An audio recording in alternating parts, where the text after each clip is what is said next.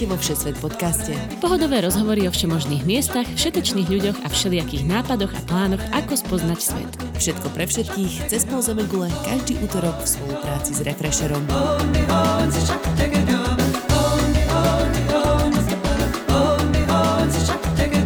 Ahojte milí poslucháči, volám sa Tina Hamárová a vy ste si dnes pustili opäť Všesvet podcast, kde aj počas pandémie cestujeme po svete aspoň cez príbehy našich hostí.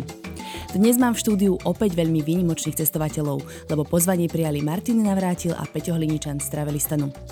Obaja už vo Všesvet podcaste boli s témou nedostupných krajín ako Afganistan či Jemen a tiež prvovýpravy cez Beringov prieliv. Dnes si tieto okruhy spojíme a vyberieme sa na výpravu Slovákov do takmer nedostupnej krajiny Kongo. Ahojte, Martin Peťo, vítajte vo Všeset podcaste. Ahoj, ahoj. Ahoj, Tina. Dobre, ďakujem pekne, že ste prijali takto pozvanie. Narýchlo sme to zmanéžovali. Prišli ste. Až prekvapil. Ja som bol šoknutý, že sme to zbúchali za deň. Áno, áno, to bolo také, že ne, nemôžete prísť zajtra nahrávať. Dobre, tak ďakujem veľmi pekne. Ako sa vám darí teraz počas týchto neistých dní? O, tak to, v rámci toho, v rámci testovania, tak samozrejme, že príliš sa necestuje. Na to, na čo sme boli zvyknutí, že sme lietali po celom svete, tak momentálne ten svet sa uzavral nielen Slovensko, ako majú niekedy Slováci e, pocit, ale v, popri tom robíme ďalšie, ďalšie veci, takže blogu sa naďalej darí. Sme v takom tom e, v štádiu stand-by, čiže čakáme, kedy sa to uvoľní a pustíme sa opäť do toho plnou vervou. Uh-huh. Ja samozrejme sledujem všetky vaše sociálne siete aj výstupy. Viem, že teraz máte niekoľko premietaní. Peť, môžeš to tak zhrnúť, že čo sa už odpremietalo, čo sa bude premietať a kde vás teraz môžu ľudia vidieť? Doteraz sme robili tri premietania. Prvé bolo, myslím, Beringov prieliv, práve tá prvá expedícia, ktorú si spomínala. A druhé bolo čo? Ani si nepamätám. Ale to je dobré, že už, už sme na to starí, že už trošku zabúdame. Naposledy bola Antarktida, dneska Peťo bude rozprávať o Patagónii, no a potom sme mali Severnú Koreu. Á, jasné. Áno, áno. Takže tak. Je skoro ráno. A mne, a mne sa vysmiel, že som starý. No. Ja by som tak odporúčala, aby vás ľudia sledovali hlavne na sociálnych sieťach, na Facebooku, na Instagrame. Zverejňujete vynikajúce také sady storiek z rôznych krajín a takto som si vlastne vybrala aj tú dnešnú tému. Ja viem, že ste boli v Demokratickej republike Kongo v roku 2017, že si pamätám, keď ste to tak promovali, že idete na takú prvú expedíciu a teraz ste k tomu urobili vynikajúcu sa do týchto Instagramových storiek, ktoré popisujú naozaj že úplne všetko. Takže začnem tým nápadom, teda Martin, že ako to vzniklo vybrať sa do tejto naozaj veľmi, veľmi veľmi, veľmi nedostupnej krajiny. Chcem len povedať, že sme určite neboli prví Slováci, ktorí boli v Kongu, ale boli sme prví, ktorí sme prešli z východu smerom na západ. Aha, Lebo okay, napríklad tak. Eh, perfektnú cestu urobil Heňo Krajča, autom mm-hmm. sa chcel dostať, ale on mal trošku inú divočinu ako zase my. Ale tým, že to prešli z východu smerom na západ, tak v tomto prípade sme boli ako prví Slováci, ktorí to prešli. Minimálne zdokumentovaný. No, minimálne zdokumentovaný. a aby to potom nebolo, že, že sa tu hráme na nejakých mm-hmm. super objaviteľov. No a tie nápady väčšinou vznikajú pri pivku. Popíjal som pivko. Kongo som už mal trošku tak dlhodobo v nejakom merku, lenže Kongo je krajina, kde je dlhodobá občianská vojna. Jednotlivé vojenské zložky vyhlasili neposlušnosť centrálnej vláde. Čiže na to, ako je Kongo veľké, keď si to teraz človek pozrie na tej mape, tak prejsť z bodu A do bodu B dlhé obdobie pôsobilo ako takmer nemožný plán.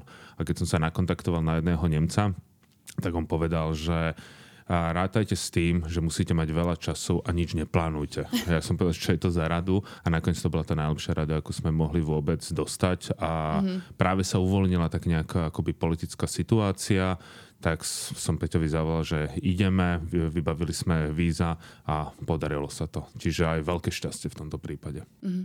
Ešte keby sme si mohli vysvetliť, nie je Kongo ako Kongo? Sú dve Konga teda?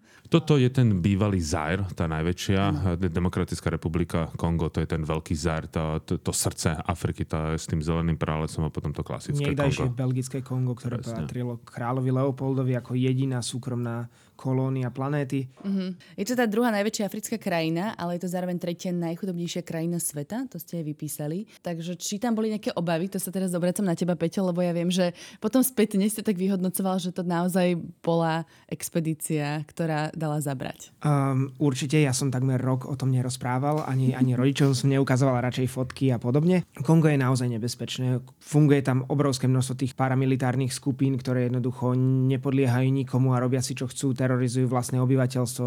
Za posledných niekoľko desiatok rokov zomrelo v domácom ozbrojenom konflikte viac ako 6 miliónov ľudí, čiže je to krajina, kde každá generácia pozná vojnu, pozná utrpenie, pozná bolesť, pozná smrť. A je tam neexistujúca infraštruktúra. Čiže de facto pohybovať sa tam je veľmi, veľmi zložité a je to častokrát len o šťastie a o náhode, či niekoho stretnete, kto vám pomôže a či náhodou vychytáte nejaký spoj. A v žiadnom prípade tam nefunguje niečo také ako pravidelné linky alebo mm. niečo podobné, čiže bolo to čisto o tom, koho sme stretli a že sme mali naozaj obrovské šťastie, že sa nám to podarilo. A ja doteraz neverím, že sme naozaj prešli druhú najväčšiu africkú krajinu, veľmi nebezpečnú a neskutočne chudobnú z východu na západ za tak krátky čas. My sme si naplánovali 3,5 týždňa a nakoniec sme sa ešte týždeň len tak poflakovali, keďže sme čakali na svoj let domov. Čiže vám to vlastne trvalo menej, napriek tomu, že sú tam tie časové horizonty úplne nevyspytateľné? Uh, áno, ako jak ho povedal Peťo, my sme na konci mali ešte pár nejakých uh, dní, ale aby si to č- vôbec poslucháč vedel predstaviť, že väčšina ľudí, keď cestuje samo, tak povedzme, ja neviem, ide do Tajska a vie, že z Bangkoku odchádza, ja neviem, autobusová hlinka smerom na Krabi trikrát do dňa, povedzme podvečerných hodinách. Tu nikto nič nevie. Vy tú informáciu si neviete získať, neviete mm-hmm. sa k nej ani dopracovať, lebo Afrika my máme hodinky, oni majú čas, ale tam to platí, že 10 násobne. Čiže napríklad my, keď sme chceli splaviť čas rieky Kongo, tak oni sú tam lode, len vy prídete do prístavu a spýtate sa, kedy pôjde. On vám síce povie, že zajtra povedzme o pol osme, ale to môže byť kľudne za tri týždňa. Čiže tam nie je nejaký ten mm-hmm. timetable alebo ten harmonogram, ktorý hovorí, že teraz táto loď menom, ja neviem, Prešov odchádza tým a tým smerom. Proste tam sa každý rozhoduje podľa momentálnej situácie. Jemu ešte nepríde povedzme nejaká dodávka do, na tú loď, tak on si kľudne počká. To, že už sú tam ľudia nastúpení, to nikomu nevadí, čiže my my sme s týmto rátali a toto bolo to šťastie, že keď my sme tam prišli, tak tá loď na ten ďalší deň relatívne na čas odišla. To, že mali sme tam byť o pol siedmej a tá loď išla o nejakej druhej, tak v rámci toho Konga to je, že na čas. Tak možno zažívali, povedzme, tie výpravy pred nejakými 40-50 rokmi, keď neexistoval žiaden knižný sprievodca. Nech si ľudia teraz nájdú, že či existuje nejaký knižný sprievodca o Kongu. Stavím sa, že len o Gome alebo o Kinshase a tým sme skončili. Ja by som to tak zhrnul. Tá cestovanie tam funguje veľmi podobne ako konské taxíky, ktoré idú len vtedy, keď sú plné a to znamená 8 ľudí v aute. Mm-hmm. Štandardný náš taxík uh, ide s jedným človekom, keď si ho zaplatí, tu idú až sú 8 ľuďmi, a keď tých ľudí nie je 8, musíme doplatiť. Vpredu sedia traja, vzadu sedia piati a teda samozrejme černosi nie sú zrovna malí, títo konžskí, čiže viete si predstaviť, ako to auto vyzerá. Čiže častokrát čakáte kľudne hodiny na taxík. Mm-hmm. Úplne sa mi teraz vybavila tá fotka, kde tam sedia tí chalani v aute vzadu otvorenú a truhla trčí odtiaľ. A to bolo ešte pred tým videom populárnym na YouTube. Áno, uh, je to z toho dôvodu, že samozrejme Kongo je neskutočne chudobné akýkoľvek pojazdný prostriedok, či už je to auto, nákladiak, bicykel, je majetkom, obrovským majetkom, čiže tam sa tým kapacitami nečerpá. Jasné, dobre, poďme teda na tú cestu tak postupne. Vy ste teda chceli prejsť vyslovene od rvánskych hraníc cez rieku Kongo, teda časť plavby po rieke Kongo, až, po, až do hlavného mesta Kinshasa a respektíve odtiaľ ste si ešte zbehli za dva dní k moru, hej, plus minus. plus, plus minus, áno, ten náčrt je úplne správny. V tom období, aby sa človek dostal do Konga, tak najlepším spôsobom bolo priletieť do Rwandy. Rwanda je dneska úplne bezpečnou krajinou. Mm-hmm. Obávať sa ísť do Rwandy len kvôli tomu, že tam bola genocída, je takisto zvrhlé, ako keby sa Francúz bali ísť do Chorvátska, lebo v 90. rokoch sa tam tam mydlili so Srbmi. Mm-hmm. Čiže dneska úplne bezpečné, hovorí sa tomu aj Švajčiarsko Afriky. Aj to tak aj vyzerá. Krásne cesty, všetko upravené, prekročíš hranicu a je neuveriteľné, že jedna biela čiara ako dokáže odrazu zmeniť ten svet. Odrazu bordel, chaos, špina, proste jedným slovom krása. Uh-huh. Z Gomy sme museli preletieť do Kisangány. My chceli sme ísť po zemi, napriek tomu, že to je nejakých necelých 300 kilometrov tak to by nám nevadilo, že by cesta trvala 7 dní. To už len napovedať 300 km 7 dní, že tam tie cesty viac menej neexistujú a najhorším problémom tých ciest je, keď naprší, mm-hmm. tak všetko nás zapadne, ale boli tam tie polovojenské jednotky, preleteli sme asi 5. najhoršou leteckou eh, aerolinkou na tomto svete do, eh, do Kisangány, tam sme sa nalodili, Odišli sme potom, myslím, mesta Lisala, proste plavili sme sa nejakých 7-8 dní, odtiaľ sme nastúpili na motorky, presunuli sme sa do jedného mesta Gemena, odtiaľ sme preleteli do Kinshasy, tam sme zistili, že máme ešte času mm-hmm. a išli sme teda ešte k moru, kde sme boli, dalo by sa povedať, takmer sami v jednom obrovskom rezorte, ktorý že pôsobili jak z inej galaxie, vrátili sa naspäť a mlčiac odišli domov. To ste sa boli rekreovať. A, tak... To bol pekný hotel náhodou tam. No to bol nádherný hotel, keď si predstavíš, že častokrát tie hotely vyzerajú, že Kongo je veľmi drahé, čiže napríklad za hotelovú izbu nedáš menej ako 70 dolárov, mm. ale ty to otvoríš a vieš, že pleseň ťa v noci posunie z bodu A do bodu B. Záchod nemá splachovanie, ale kyblikovanie a tak ďalej. Niekto si povie, že to by ne, toľko peňazí nedal, ale to sú reálne ceny, ktoré platia aj domáci a odrazu prídeš do hotela, ktorý síce, my sme to myslím zjednali z 300 na 150 dolárov a my sme to otvorili odrazu, že normálne regulárny 50-diškový mm-hmm. hotel, takže ja som si pustil sprchu a spieval som si tam pol hodinu, hral som sa so splachovacím záchodom a tak ďalej, ale jediné, čo bolo blbé, že, viac menej stále sme mali spoločnú postel, lebo to, to tam nevedeli.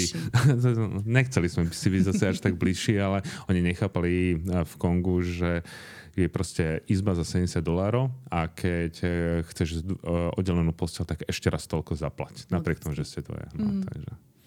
Jasné. Čo sa týka nejakých vybavovačiek, čo všetko musíš si zariadiť predtým, aby si sa vôbec do Konga dostal? Čo ja predpokladám, že je tak akože na rok vopred asi. Um, túto prácu mal na starosti vlastne Martin, to plánovanie, ktoré sa plánovať veľmi nedá, ale základom sú samozrejme konžské víza, ktoré trvajú nejaký čas, vybavujú sa na veľvyslanectve v Prahe, treba si ich vyzdvihnúť osobne a potom samozrejme zohnať niekoho, kto dokáže aspoň šťastí pomôcť so všetkými tými vecami v Kongu.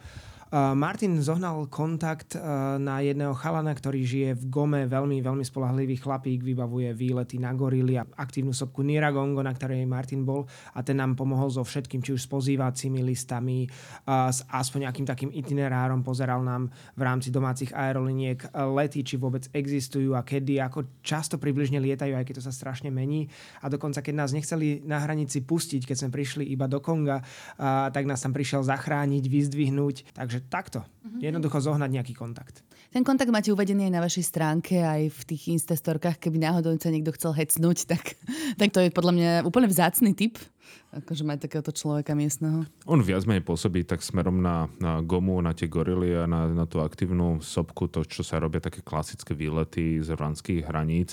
Ale aj my, keď sme sa opýtali, že ak to ide ďalej, tak on povedal takéto arabské inšalách, že mm-hmm. nikto nevie iba ten najvyšší mm-hmm. a že treba mať len čas, trpezlivosť, nedať sa nejako oklamať, zjednávať, vyjednávať. A práve toto zjednávanie a vyjednávanie niekedy bolo veľmi ťažké, lebo tých policajtov alebo armádnych zložiek, keď si oni niečo vymysleli, tak my sme museli vymyslieť ešte nejaký väčší neprestreliteľný argument. Zastavili nás, povedzme, v pralese, stražili dedinu jedny polovojenské jednotky, že oni chcú za prechod touto dedinou 100 dolárov a v tom momente mňa napadlo, že vyťahol som preukaz poistenca, lebo preukaz poistenca je taký ten zelený, ano, ano. že ale ja som tiež vojak. A oni mi tak, tak, tak sme si podali ruku a tak ďalej. Ono to teraz je strašne vtipne, smiešne, len v, už, už začneš byť postupne z toho unavený, že mm. na mhm. väčšiu blbosť musíš vymyslieť ešte väčšiu blbosť a byť eh, v tom momente taký nejaký a príliš vynaliezaví. Že napríklad na letisku nás zastavilo, že vy ste cudzinci, vy teraz musíte zaplatiť 20 dolárov za to, že ste pristali v tomto meste. A ja som povedal, ja ďakujem veľmi pekne a tak ďalej, lebo malo to, ja neviem, akú šaržu mal. A ja som povedal, vieš, ale ja som rozprával s veľvyslancom, to môj osobný kamarát povedal, že ja nemusím nikde platiť. On, že vážne? No tak ty nemusíš nič platiť. A pritom na vízach bola podpísaná dáma. Takže mm-hmm. toto, toto bolo, že v kuse niečo vymýšľať nemôžeš, keď urobíš také, že a, tak už ťa majú. Ale on k tomu ešte dodal, že ale keď nezaplatíte a budú problémy, potom je to na vás. Že môžete to risknúť. Čiže za každým to bolo s takým dôvedkom, s takou nevyslovenou vyhrážkou, že to, tento poplatok je na to, no. aby, sa vám, aby sa vám darilo. Veď to, že, že nie, nie je to asi všetko jedno, keď tam stoja tí muži s kalašnikovmi, alebo majú proste zbranie, že to je podľa Keby mňa... to boli aspoň muži, ale tým, že Kongo je neskutočne chudobné a má veľmi nízky priemer života obyvateľov, tak sú to väčšinou chlapci. Častokrát sú to 16-18 roční chlapci, ktorí sú absolútne negramotní, nevedia čítať, nevedia písať a väčšinou sú opití alebo nafetovaní. Vrávorá to s nimi a to bola tá obrovská výhoda, že Martin mohol e, robiť tento trik s kartičkou poistenca, lebo oni netušia, čo to je. Uh-huh. Ono, ale treba povedať, že Kalašnikov, ktorý je najlepšou zbraňou pre celú Afriku nikdy nepoužívali ako argument, že by nejako ukázali, mierili, alebo, mierili alebo ukazovali a tak ďalej. Jasne, že to majú prehodené cez seba. Preto keby niekto chcel ísť do Konga, nech si urobí vizitky a nech si ich dá do nejakých kaky farieb a s nejakými inžinier, magister. Oni to nechápu, ale mm. oni potrebujú mať len niečo napísané. Čím tá vizitka bude viac taká dozlatá alebo niečo, tak to niečo znamená proste. Mm. Pečiatka. Pečiatka a podpis. To samozrejme je uh, brána, ktorá otvára dvere, alebo teda nejaký zlatý kľúč čiže, vonky. Čiže my keby sme išli na budúce, tak si vyrobíme pečiatku, ja neviem, bude tam napísané, ja neviem, som Kolonel, debil. To je úplne jedno. A niečo si naškrabeme po slovensky, opečiatkujeme, dáme k tomu vizitku, oni sami k tomu budú salutovať, lebo mm-hmm. papier je niečo. Mm-hmm, Prejdeme na také pozitívne zážitky, čo ste mali hneď na začiatku výletu. Také, že ľúbivé, až by som povedala. Peťa, začni. Teda ty si išiel za gorilami stopovať. Áno, toto je jediné miesto, kde sa dá ísť uh, sledovať gorily. Je to práve to rozmedzie hraníc uh, Konga, Ugandy a Rwandy, uh, kde je Národný park Virunga a v ňom sa chodí z každej strany sledovať gorily v ich prirodzenom prostredí úžasné je, že som v poslednom čase čítal, že tieto populácie goril, ktoré boli ešte v 80. rokoch a 90. rokoch neskutočne ohrozené, tak začali rásť. Uh-huh. A odvtedy sa myslím strojnásobili, čiže ten turizmus im naozaj pomáha, je to zážitok na celý život a povedal by som jeden z najsilnejších zážitkov môjho cestovania. A pozrieť sa týmto nežným obrom do očí je fakt na slzy, sa rozklepete a úplne rozcítite. A dopredu som pindal na to, že koľko to stojí, je to niekoľko stoviek dolárov, Rwande dokonca to môže stať cez 1500 mm-hmm. dolárov, plus samozrejme tá cesta, čiže dostanete sa niekde okolo 1700 na osobu. A to len na hodinu teda, že? Áno, na jednu mm-hmm. hodinu, še- presne 60 minút, prvá minúta začína plynúť stretom s prvou gorilou a keď už napríklad nestretnete žiadnu inú za tých 60 minút, tak stále to platí, keď nestretnete žiadnu, tak um, bohužiaľ, ale Uh, ako náhle som videl tú prvú gorilu, tak som vedel, že to za to stojí a mm. dal by som peniaze hoci kedy, lebo ten zážitok je neporovnateľný s ničím iným, čo som ja doteraz zažil. A koľko to teda bolo nakoniec v Kongu? A to bolo 450, 450 plus. 130 cesta, alebo tak no, niečo tak, tesne pod 600 eur stál, e, alebo 600 dolárov stála uh-huh. táto. V Ugande je to približne 750 plus doprava. Čiže Kongo je suverene najlacnejšie, ale zároveň aj najnebezpečnejšie. Sa napríklad cestou stretli oblo, obrovský pluk modrých heliem, čo sú v zásade UN Peacekeepers alebo mierotvorcovia, najväčšia svetová misia, uh-huh. ktorá v zásade má brániť miera tých chudákov domácich, ktorí sú tam uväznení medzi stretmi tých polovolejenských jednotiek, ktoré sa presúvajú cez Uganskú, Rvanskú a Konskú hranicu a tam bojujú proti vláde. Vy ste v podstate mali v tej cene zahrnutý aj ozbrojený sprievod. Bolo to práve preto, že by vás niekto mohol prepadnúť? Bolo, ale ono je to také, také smiešne, podobne ako v Pakistáne, keď nám dali do konvoja jedného chlapíka s kalašnikovom v šlapkách, ktorý sedel na korbe auta, tak tu išiel s nami jeden motorkár, ktorý mal pre, cez seba prevesený kalašníkov a museli by ho napadnúť s prakmi alebo podobne, aby nás dokázal chrániť. Čiže je to také skôr na oko a podľa mňa pre ten pocit toho turistu. V tomto národnom parku Virunga si ty, Martin, išiel zase na ďalšiu expedíciu, lebo ty už si gorily videl predtým a to bolo na sopku Niragongo. Ďakujem. Tiež by som to nevedel vysloviť, keby som tam vôbec nebol a nepočul 10 krát. Na celom svete máme 5 aktívnych sopiek. Myslím tým aktívny tým, že stále chrlia hlavu. Mm-hmm. A, a dve sa nachádzajú práve v Afrike, jedno v Etiópii, Danakil a práve tu v Kongu, Niragongo. Je to hora, ktorá má takmer 3 km a ide sa tam na noc. Čiže pre, prechádzate cez prales, cez strmé eh, prostredie No a e, spíte na okraj toho krátera mm-hmm. a keď mhm. vyjde počasie, čo, sme mal, čo som v tomto prípade šťastie mal, tak je tam kráter, ktorý má hĺbku až približne nejakých 300 metrov, šírka e, nejakých 700 metrov a na spodku to chrli a vybuchuje. Proste tak, ako to vidíte v takomto klasickom prírodopisnom filmu, že puf, Uh-huh. Samozrejme, nelieta hlava nad nami, okolo nás, lebo to, to by bolo nebezpečné, ale v noci, keď nie sú mraky, tak počujete tu na sopku, ako duní, ako hrmí, ako vybuchuje, jak sa to pod vami trasie. No a samozrejme tá žiara, keď som povedal tie jednotlivé veľkosti a postavíte sa na okraj toho krátera, tak cítite takú teplotu, ako keby ste niečo opekali, nejaký špekáčik mm-hmm. a ste mhm. tak blízko, že vás, a už viem, že nemôžem ísť bližšie, lebo ma to až príliš e, ožiari. Takže to a vidieť tú vytekajúcu lavu, to je, to je proste krásny zážitok a tam sme prespali a na druhý deň zase zišli dole a stretli sa na letisku s Peťom a odleteli. A je to bezpečné, hej? Nemôže ti tam, kde si vytrisknúť láva? Nie, nie, v tomto prípade v rámci lávy je to bezpečné. v rámci lávy? lávy je to bezpečné, ale v rámci toho, že kde sa nachádzame, tak je to bláznivé. Uh-huh. Napríklad pred koronou tam pár mesiacov predtým prepadli turistov a zabili práve ten ozbrojený sprievod Mm. Čiže stále sú tam tie prepady. Čiže kto ide do Konga, musí si uvedomiť, že situácia sa môže veľmi zmeniť. Proste ide do veľmi nestabilnej mm. a, mhm. krajiny, napriek tomu, že Goma a okolie patria medzi najbezpečnejšie v rámci Konga, ale to neznamená, že to je bezpečné. Tam by sme určite odporúčali ľuďom, že niekto nie je určite ich prvá africká krajina, kam sa vyberú, alebo keď sa náhodou niečo zmení, nech nie sú z toho smutní. Tam človek nemôže púšovať, že ja som si zaplatil toto a teraz sa náhodou vyhrotila situácia, posielajú ma naspäť.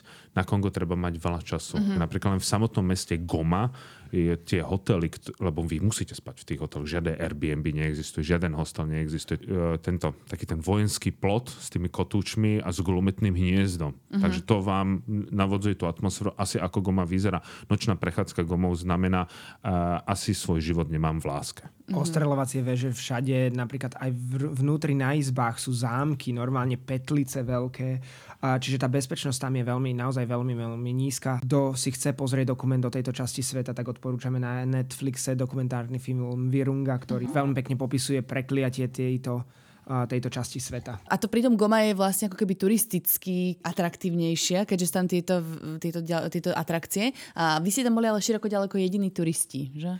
Asi ani nie. Ja som bol na gorilách s ďalšími dvoma Britmi, matka so synom. Martin, ty si bol na sopke určite tiež s ďalšími. Boli nie? tam nejakí traja. Mhm. Takže... Mm-hmm. Ale povedal by som, že nie je to bežné, že by ste stretávali turistov alebo bielých ľudí na ulici ako v iných turistických destináciách. Ešte sa tam chodí na plavbu po tom jazere Kivu, na ktorého brehoch leží samotná Goma.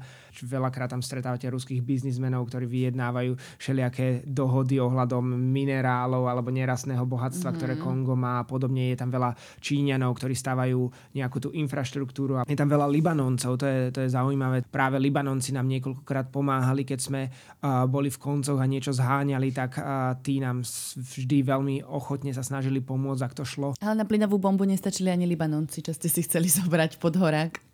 Jo, aj tak e, to je, že hlavne kvôli tomu, že... E, neexistuje. To, to neexistuje, ale že možno k tomu len ma tak nápadne, že keď sme chodili povedzme na to letisko, tak oni nám povedali, že keď mi dáš 5 dolárov, tak ja ti nebudem kontrolovať batožinu. Mm-hmm. A ja som povedal, dobre, to znamená, že ak ja mám teraz v tejto batožine bombu, s ktorou chcem vyhodiť toto lietadlo, ja ti dám 5 dolárov, znamená, že mi nebudeš kontrolovať? Áno, ja ti nebudem kontrolovať. Mám v tom bombu. Už som bol tak nahnevaný mm-hmm. niekedy, že, ale ja mám fakt v tom bombu. On že, dáš mi 5 dolárov, všetko je v poriadku. A keď vyhodím to lieto, nič sa nedie, dal si mi 5 dolárov. Ja som a preto ti nedám tých 5 dolárov. A vtedy mi skontroloval, bola to asi dôkladná 30-minútová prehliadka, mm-hmm. proste ma zobral, zobral bokom. Takže aj takto tá funguje tá korupcia a všetko okolo toho. Mm-hmm. Čo som chcela ešte doplniť predtým, že vy ste ale nakoniec vlastne skončili tak, že ste nikomu žiadne úplatky nedávali. Že Dali ste, sme naozaj je, ste bojovali. Jeden, ale nebol peňažný. A bolo to Martinové staré spotené modré tričko, to si pamätám. A, lebo tam, tam nás, tam nás vojaci naozaj držali už viac ako hodinu a nepomáhali ani kartičky poistenca, ani list z ministerstva oficiálne vo francúzštine, ktorý mal jeden z našich šoférov. Jednoducho, buď im niečo dáme, alebo nás tam budú držať. A oni naozaj mali čas, oni si tam vedľa nás sadli, a motorky boli pri nich, čiže sme sa nemohli ďalej pohnúť. Tak toto bol jediný nepeňažný úplatok za celú cestu. Bolo to travelistan tričko? Nie, to bolo iné tričko. Ja, to bolo ja, také moje cestovateľské, to je jedno. Nie, nie, mi... reklamu týmto polovojenským jednotkám určite nikdy. Ja som chcel, aby im daroval e, šiltovku svoju červenú s českou vlajkou, ktorú všade nosí, ale tej sa nechcel vzdať. Ako rodený Čech sa predsa nevzdám svojej vlajky, nie? Hej, pekný prístup. Dobre, poďme na loď. To je teda naozaj veľmi jedinečný zážitok. No tá loď stála za všetky drobné. Keď Martin hovoril, že pôjdeme na lodi, tak som si predstavoval reálnu loď, ako si predstaví asi každý Slovák alebo kdokoľvek počúva. Ale toto boli de facto tri pontóny zviazané o seba, ktoré tlačil tlačný remorker, mm-hmm. rýchlosťou 4 až 6 km za hodinu. A bolo to ob... Áno. bolo to obrovské plávajúce utečenecké mestečko, kde nás bolo okolo 330 na jeden záchod a bol to, bol to absolútny masaker. Ja by som to loďou nenazýval, ja by som to nazýval obrovskou plťou. Aha. Išiel by si znova, Peťa? Ty vyzeráš to. Iš, išiel. podľa mňa, pre mňa osobne bolo zážitok tých 7 dní na tej plti najlepším zážitkom z celého Konga. To bolo, to bolo úžasné pre mňa to bolo ako dovolenka. Ležíš si na tej palube, čítaš uh-huh. si, obdivuješ okolie, pozeráš prales, zbližuješ sa s domácimi, ktorí si chcú zahrať nejaké hry, ktorí sa chcú porozprávať vo francúzštine, ktorí ti stále chodia niečo ukazovať. Už si tam spravíš nejakých kamarátov a de facto nič ti nehrozí, lebo s tými susedmi, ktorí sú hneď vedľa teba, si vytvoríte takú nejakú symbiózu a oni chránia teba, ty chrániš ich. Čiže keď oni náhodou niekam idú preč, tak ty dávaš pozor na ich veci, aby niekto neprišiel. Ako preč v rámci lode na záchod, osprchovať sa tou hnusnou vodou z Konga alebo niečo podobné. Uh, Osprchovať znamená požičať si od susedov kýbel a z tej vody, do ktorej všetci 300 ľudí hádže odpadky, si nabrať vodu a obliať sa tým. Aha. Takže tak. Ale vy ste tam mali taký luxusný spot niekde v rohu, kde teda podľa toho, čo som čítala, normálne by sa zmestilo 16 ľudí, vy ste boli 4, veď to je super. Áno, áno, lebo tam zase otázka tých peňazí, lebo Mali sme jedno šťastie, že sme tam narazili na jednoho rodeného konšťana, ktorý bol s jednou angličankou a vedel veľmi dobre anglicky, tak mm-hmm. sme sa rozprávali s kapitánom, zaplatili sme dvojnásobnú sumu, čiže za tých 7 dní sme zaplatili 100 dolárov, myslím, za to miesto. A to miesto bolo proste na rohu, lebo keby sme boli niekde v strede, tak nebudeme mať ten prísun toho čerstvého vzduchu, čiže my sme mali aj takzvanú vyhliadkovú plavbu, boli sme na tom kraji, mali sme viac miesta, kde sme si mohli dať tie svoje stany a mať pocit nejakého uh, luxusu.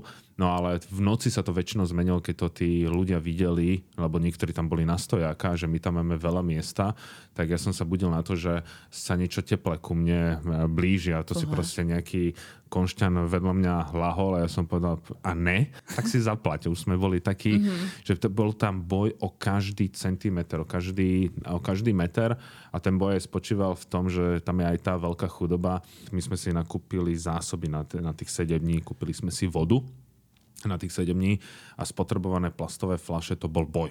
My, uh-huh. my sme to samozrejme nezahadzovali niekde do rieky, len sme si to odložili, ale keď vidíš uh, odrazu tých 300 párov očí, ak pozerajú na tie plastové flaše, oni nemajú na to, aby si zobrali plastové flaše, lebo oni pili tú vodu z toho, uh, z toho konga, ale tú plastovú flašu by raz chceli mať na to, aby si do toho dali tú vodu nie mm-hmm. mať to len v tých kýblikoch. Čiže keď sme dali jednému, vedeli sme, že potom musíme dať druhému, tretiemu, ale takto sme si vybojovali takéto predmostie, že sme to dávali tým našim susedom a tí už nás potom aj tak ako keby chránili a popri tom nám dávali aj oni nejaké veci, povedzme, keď niečo navarili navyše. Mm-hmm. Čiže tak. Oni vás chránili tí susedia, ale potom viem, že tam bývala vlastne aj ozbrojená taká ochranka, že čo sa týka nejakej bezpečnosti na tej lodi, ako to fungovalo? Ja si myslím, že to nebola oficiálna ochranka, že to bol len policajt, ktorý zrovna cestoval na tej lodi a videl príležitosť zarobiť. Prišiel za nami, že ja som policajt a vás budem chrániť. Výpalné de facto bolo pivo denne alebo pol deci. My sme mali nejaký rum so sebou, čiže každý deň si prišiel po svoju dávku spoločne s kapitánom, ktorý nám za, za to nabíjal powerbanky vo svojej kajute, lebo tam bol jediný elektrický generátor. Takže takto to fungovalo. Mali sme ešte svoj vlastný, svoj, svojich vlastných strážičov miesta. Mali sme troch mladých chalanov, takých, ja neviem, znie to blbo, ale ja neviem, 14-ročných chlapcov, ktorí si prišli počas dňa sadnúť na časť našej veľkej plochy, aby tam neprišli iní, aby ich tam neprišlo, ja neviem, 8. Čiže mm-hmm. oni obsadili svojimi telami to miesto a rozťahovali sa tam, aby, nám, aby sme ho nemali obsadené. Ono je to naozaj sústavný boj o miesto. Mm-hmm.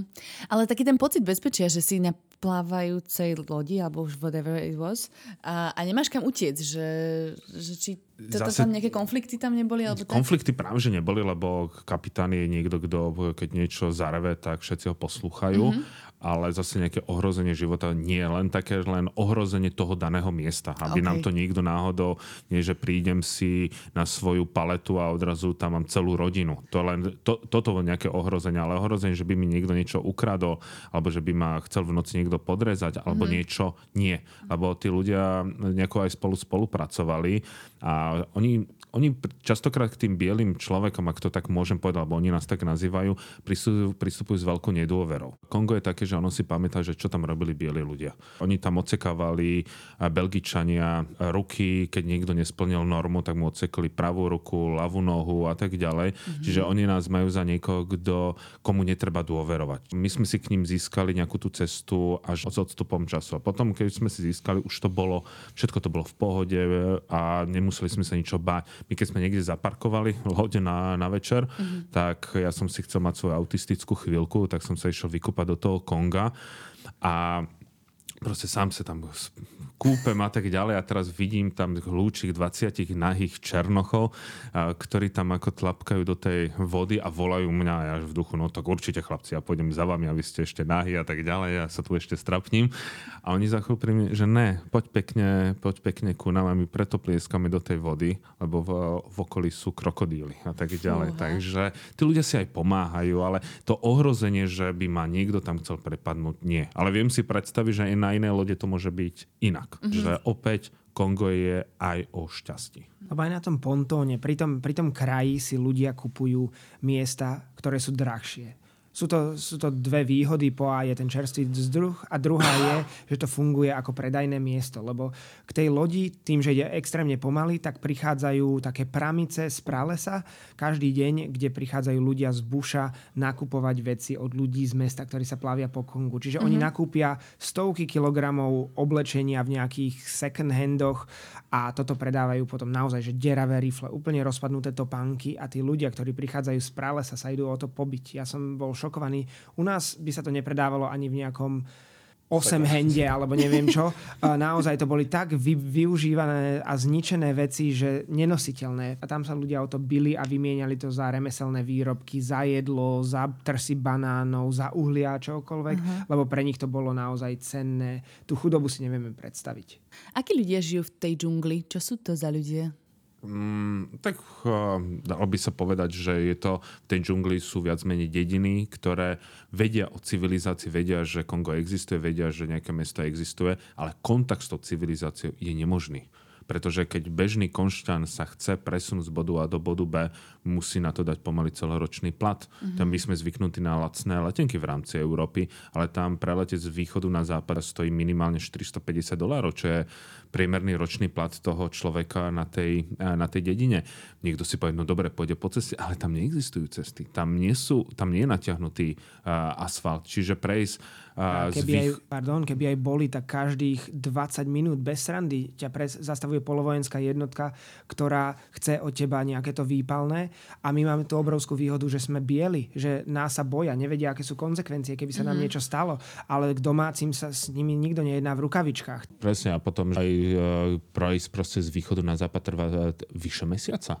Čiže stále tá loď je najrychlejší možný spôsob dopravy napriek tomu, že je to pomalé. To pojitko s tou civilizáciou je tá plávajúca dedina. Mm-hmm. Ale zase nerobme z toho, že tí ľudia v niekde, lebo ja neznášam tie slovenské cestopisy, keď niekto ide do Afriky a hovorí, že objavil tajomný kmeň, mm-hmm. ako ja, všetci majú trička FC Barcelona, Realu, Realu Madrid. Vedia o tom, ale vedia, že dostať sa do Kinshasy, ktorá je možno vzdialená vzdušnou čarou 200 km, je pre mňa e, ako ja, že ja sa teraz vyberiem na Tahiti alebo niečo, že mm-hmm. proste je to strašne ďaleko a veľmi drahé. Mm-hmm, jasné. A ja by som sa ešte chcela teraz ako keby približiť k tej ďalšej ceste. Teda vy ste uh, pristáli po 7 dňoch v meste Lisala a teda chceli ste prejsť do Kinshasy, ale nebolo to také jednoduché, lebo ste tam nevedeli zohnať letenky, lebo tam nič nefungovalo, čiže jediná možná cesta bola ísť po ceste teda, hej. Nemali elektrínu, no bohužiaľ, tak nedala sa spraviť žiadna rezerva. Nemali ani počítače, ale mm-hmm. mali tri tlačiarne. Dve alebo tri, neviem. Čiže tam rezervačný systém ne, nefunguje. Čiže my sme zase, že Odtiaľ to lietadlo nepoletí, to sme vedeli, ale že pôjde lietadlo z Gemeny, čo bolo vzdušnou čiarou nejakých 200 kilometrov, ale nevedeli nám povedať, napriek tomu, že sme boli v ofise leteckej spoločnosti Congo Airways, nám nevedeli povedať, či sa vôbec do toho lietadla dostaneme. Mm-hmm. Čiže ty sa nedo, nedopátraš k ničomu. Čiže ako je jediná možnosť ísť do Gemeny a risknúť to, kde raz do týždňa odlieta lietadlo. Opäť cesty neexistujú autobusy neexistujú, takže ako ísť, tak sme zháňali motorkárov. Najprv nám hovorili, že za 12 hodín ste tam, nič sa nedeje, ale teraz si predstavte, ako keby ste išli, ja neviem, v, v nízkych Tatrách po lesnej ceste, len je to viac akoby s nejakou, nejakou kolejnicou pre tie mm-hmm. motorky a to bola hlavná cesta. Hovoríme o diálnici. No a nakoniec to nebolo 12 hodín, ale bolo to takmer 40 hodín, kde sme mne motorkár začal po chvíli chlastať, ja som mu vyhadzoval alkohol a chceli ísť v noci, ale v noci to bolo nebezpečné, tak sme zostali v dedine prespať v miestnej, v miestnej škole a nakoniec sme prišli, ale zase ten časový úsek. Niekto ti povie, že 200 km za 12 hodín to musíme ísť jak pomaly. Mm-hmm. Ale ono to v skutočnosti bude takmer 40 hodín. Ak sa nemýlim, tak to bolo 270 km a 27 hodín čistého času na motorkách. Áno, Čiže áno. 10 km za hodinu a tie podmienky je veľmi ťažké si predstaviť. Ono ešte aj napršalo, zrovna sme v dažďovom pralese a tie cesty prašné sa odrazu zmenia na neskutočné bahno a my sme tlačili motorky, išli, išli pešo, motorkou sme prechádzali širokú rieku, kde sme ju museli naložiť na čln.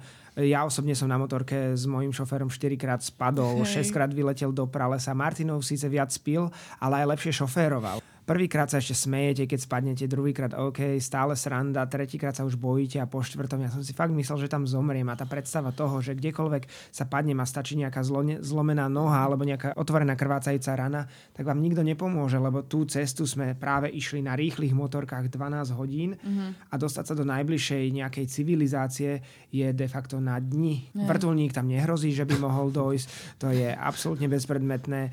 A keby mala dojsť druhá motorka, tak iba prísť tam a vrátiť vrátiť sa je viac ako 24 hodín, ak pôjde okamžite. Čiže... Ešte také vetriesky tam jazdili naložené z No ale to nejde nie? do toho mesta, lebo ono neprejde cez ten prales. Ale vetrieska také, že to sú vlastne tie... To, to je MHDčka v rámci medzi no. tými malými dedinkami, medzi tými komunitami, ale tiež nevieme, ako jazdili. My sme ich stretli asi tri a iba občas... Iba medzi, medzi, medzi dedzinami. Lebo samozrejme, my sa to, to vyzerá, ako keby ste išli normálne kukuričným polom, na ktorom nie je cesta. Jednoducho mlátia vás kukurič sa do tváre, všelijaké výhonky a neviem čo všetko.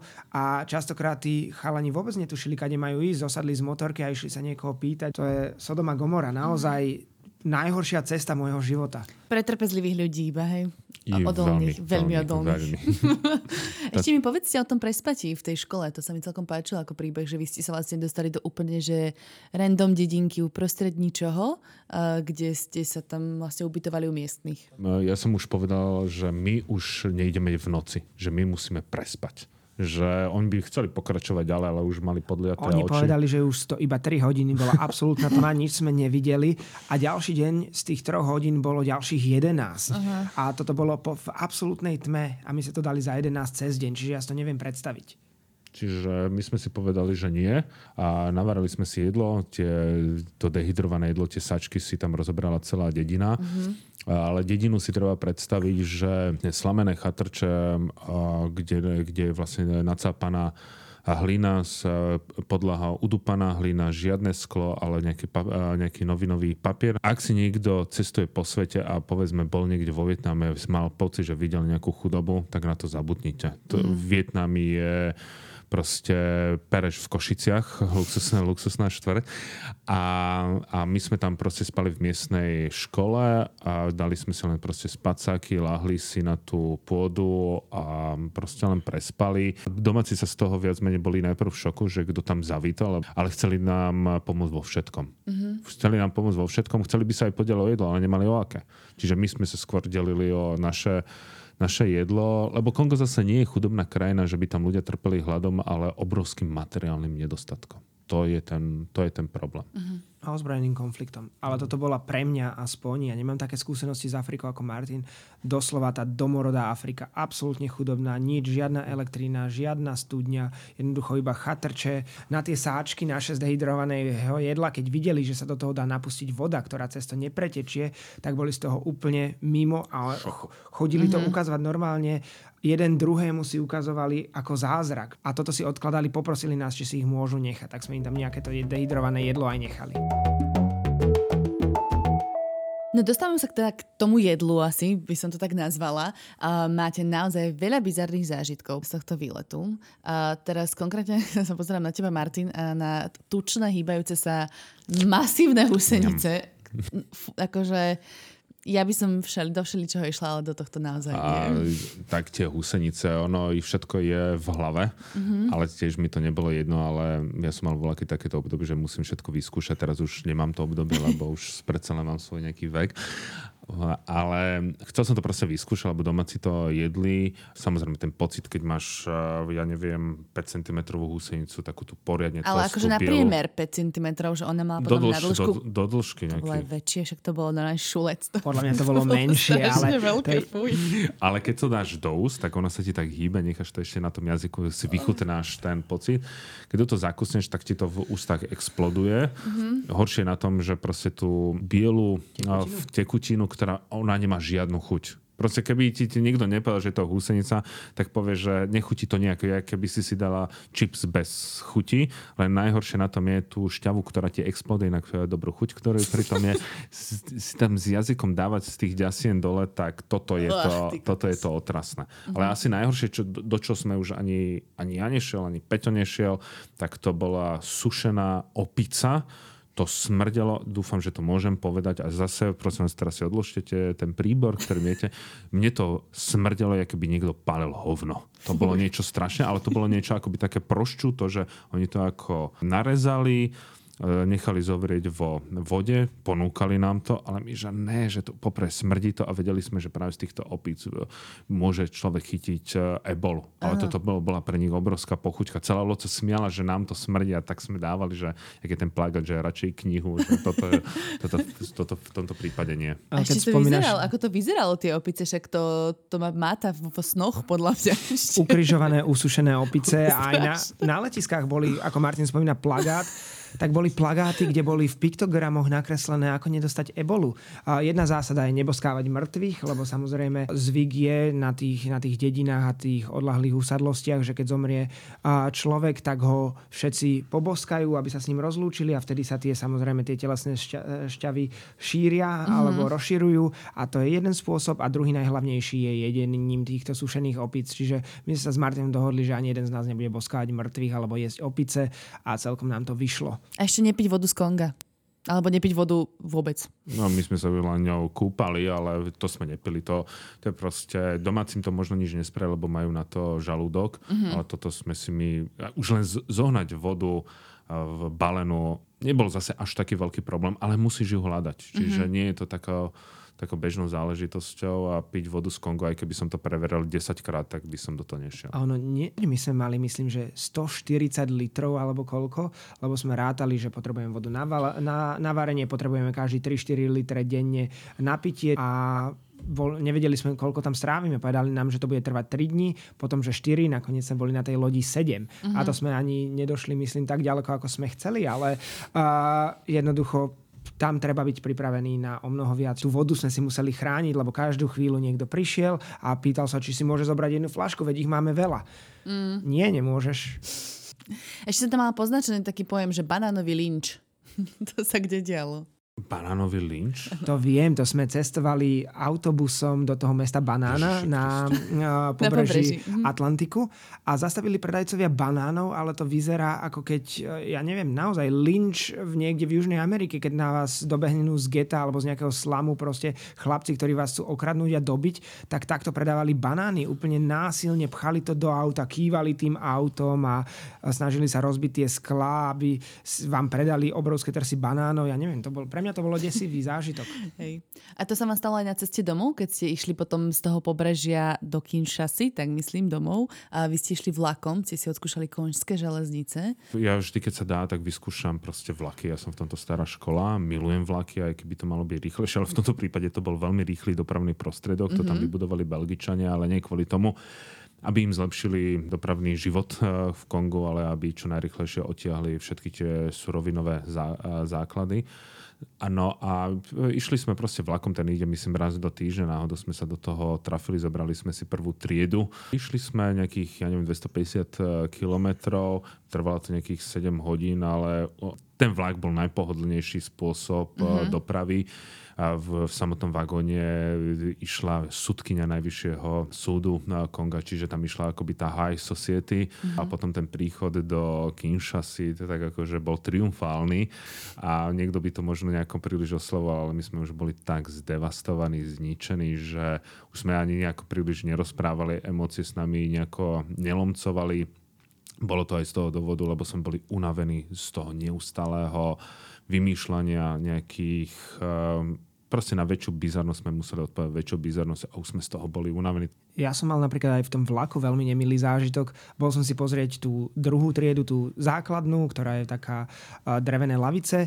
To bolo fajn, niečo som nafotil a potom som prechádzal vlakom a mali diskovagón. Normálne, ako my máme jedálenský vagón, tak tu bola diskotéka. Hral mm-hmm. DJ, tancovalo sa úplne telo na tele, tak ja som si to natáčal a nejakým domácim sa nepáčilo, že natáčam. Veľmi neradí sú, keď ich v Kongu točíš a, a fotíš, tak došli ku mne, že to mám vymazať. Ja som povedal, že nie, oni ma tam zatlačili do rohu a to snažili snažili sa mi to vytrhnúť a podobne. Vtedy prišli dvaja ozbrojenci s kalašnikovmi, ktorí ma odtiaľ vytiahli a pred nimi som musel všetky tie fotografie a videá z diskovagónu zmazať. Uh-huh. Ale musím povedať, že vtedy som sa klepal ako osika a keď si na to spomeniem, tak doteraz mám ten nepríjemný pocit. Čiže ani príliš nejako fotenie, keby, keby no. niekto išiel, tak určite neberte nejaký veľký foťak, zoberte si len e, klasický telefón uh-huh. a na tomto točte, lebo toto je úplne iná Afrika. Sú proste tie vysmiaté Afriky, Afrika, kde sa dá bez problémov fotiť, či je to Kamerun, či je to Namíbia, či je to Zimbabwe a tak ďalej. Z tých klasických dovolenkových destinácií. Ale Maroko. Ale uh-huh. sem musíte prísť tým, že žiaden foťák, lebo foťák znamená uh, novinár, a na to musíš mať špeciálne, špeciálne povolenie. Mm-hmm. Samozrejme žiadne drony alebo nejaká iná technika. Či menej techniky máš a čím ju budeš menej vyťahovať, tým je to lepšie. Yes. Proste Kongo je nedôverčivé. To. Asi jediná krajina sveta, kde som zažil, že im prekáža, že fotíte opačným smerom, ako tí ľudia stoja. On dojde, že nie, v mojom okolí ty nemôžeš fotiť. Vymáš mm-hmm. to. Čiže toho záznamu nemáme až tak veľa, ako by sme chceli. A hlavne v nejakej Kinshase vyťahovať telefón, to je tá, to mesto je z úplne inej planéty. To mesto vyzerá už na prvý pohľad neskutočne nebezpečne a aj je. Uh-huh. Máte nejaké ďalšie rady na záver ešte, keby sa niekto takto chcel odhodlať do Demokratickej republiky Kongo? Myslím, že už tých rád zaznelo obrovské množstvo. Video máme na YouTube, na mhm. Travelistane, na našom mm-hmm. kanáli, keby si ich eh, chcel pozrieť. A keby chceli sa vybrať, tak nech nás určite kontaktujú, určite im pomôžeme a byť treba pripravený na to, že my máme hodinky, Afrika má čas a nič neplánovať. Nič neplánovať a čím viac času človek bude mať, tým je to lepšie. Proste tu sa nedá urobiť itinerár na minútku mm-hmm. a že zajtra budem tam, pozajtra budem tam. Vôbec to tak nemusí byť. A mať šťastie. Mať šťastie a modliť sa za to šťastie. My sme ateisti, takže nám to vyšlo, ale mať veľké šťastie, toto je to je najväčšia rada. Tak, ako nám to vlastne povedal na začiatku ten Nemec. Dobre, tak super, ďakujem vám veľmi pekne, že ste si takto našli čas na mňa. Ďakujem veľmi pekne um, my. Aj my ďakujeme. Ja určite by som doplnila, že mne sa veľmi páči, ako robíte si sociálne siete, tam ste na Instagrame máte uložené storky z Konga, ja som odtiaľ čerpala všetky informácie, takže určite odporúčam si pozrieť aj to. No a potom všetky vaše ďalšie informácie, blogy, itineráre sú na travelistan.sk. A predpokladám, že aj v nejakých knihách sa objaví o tomto informácie, sa objavila? No o Kongu bolo, že som napísal knižku Cesta a vlastne okolo sveta, teraz vyjde e, okolo sveta dvojka, to bude hodvábna cesta uh-huh. a potom ešte, čo sme napísali spolu s Peťom, keď sme sa pokúšali prejsť cez Beringovú úžinu. Ale to vyjde 25.11., čiže asi budúci týždeň. Ja, no vidíš to, Vianoce idú, tak... Áno. Práve vtedy, keď nejako vyjde tento podcast, tak plus minus v tom istom čase vychádzajú aj naše dve knihy Okolo sveta 2 a Na kraji sveta. Super, tak si to pozrite online a ja vám teda ešte raz veľmi pekne ďakujem a ďakujem aj všetkým poslucháčom, ktorí nás počúvali doteraz. Toto bol Všesvet podcast a tešiť sa na nás môžete už budúci útorok. Ahojte. Som chcel povedať, že dobrú chuť. Dobre, tak červom asi sa neopísiam.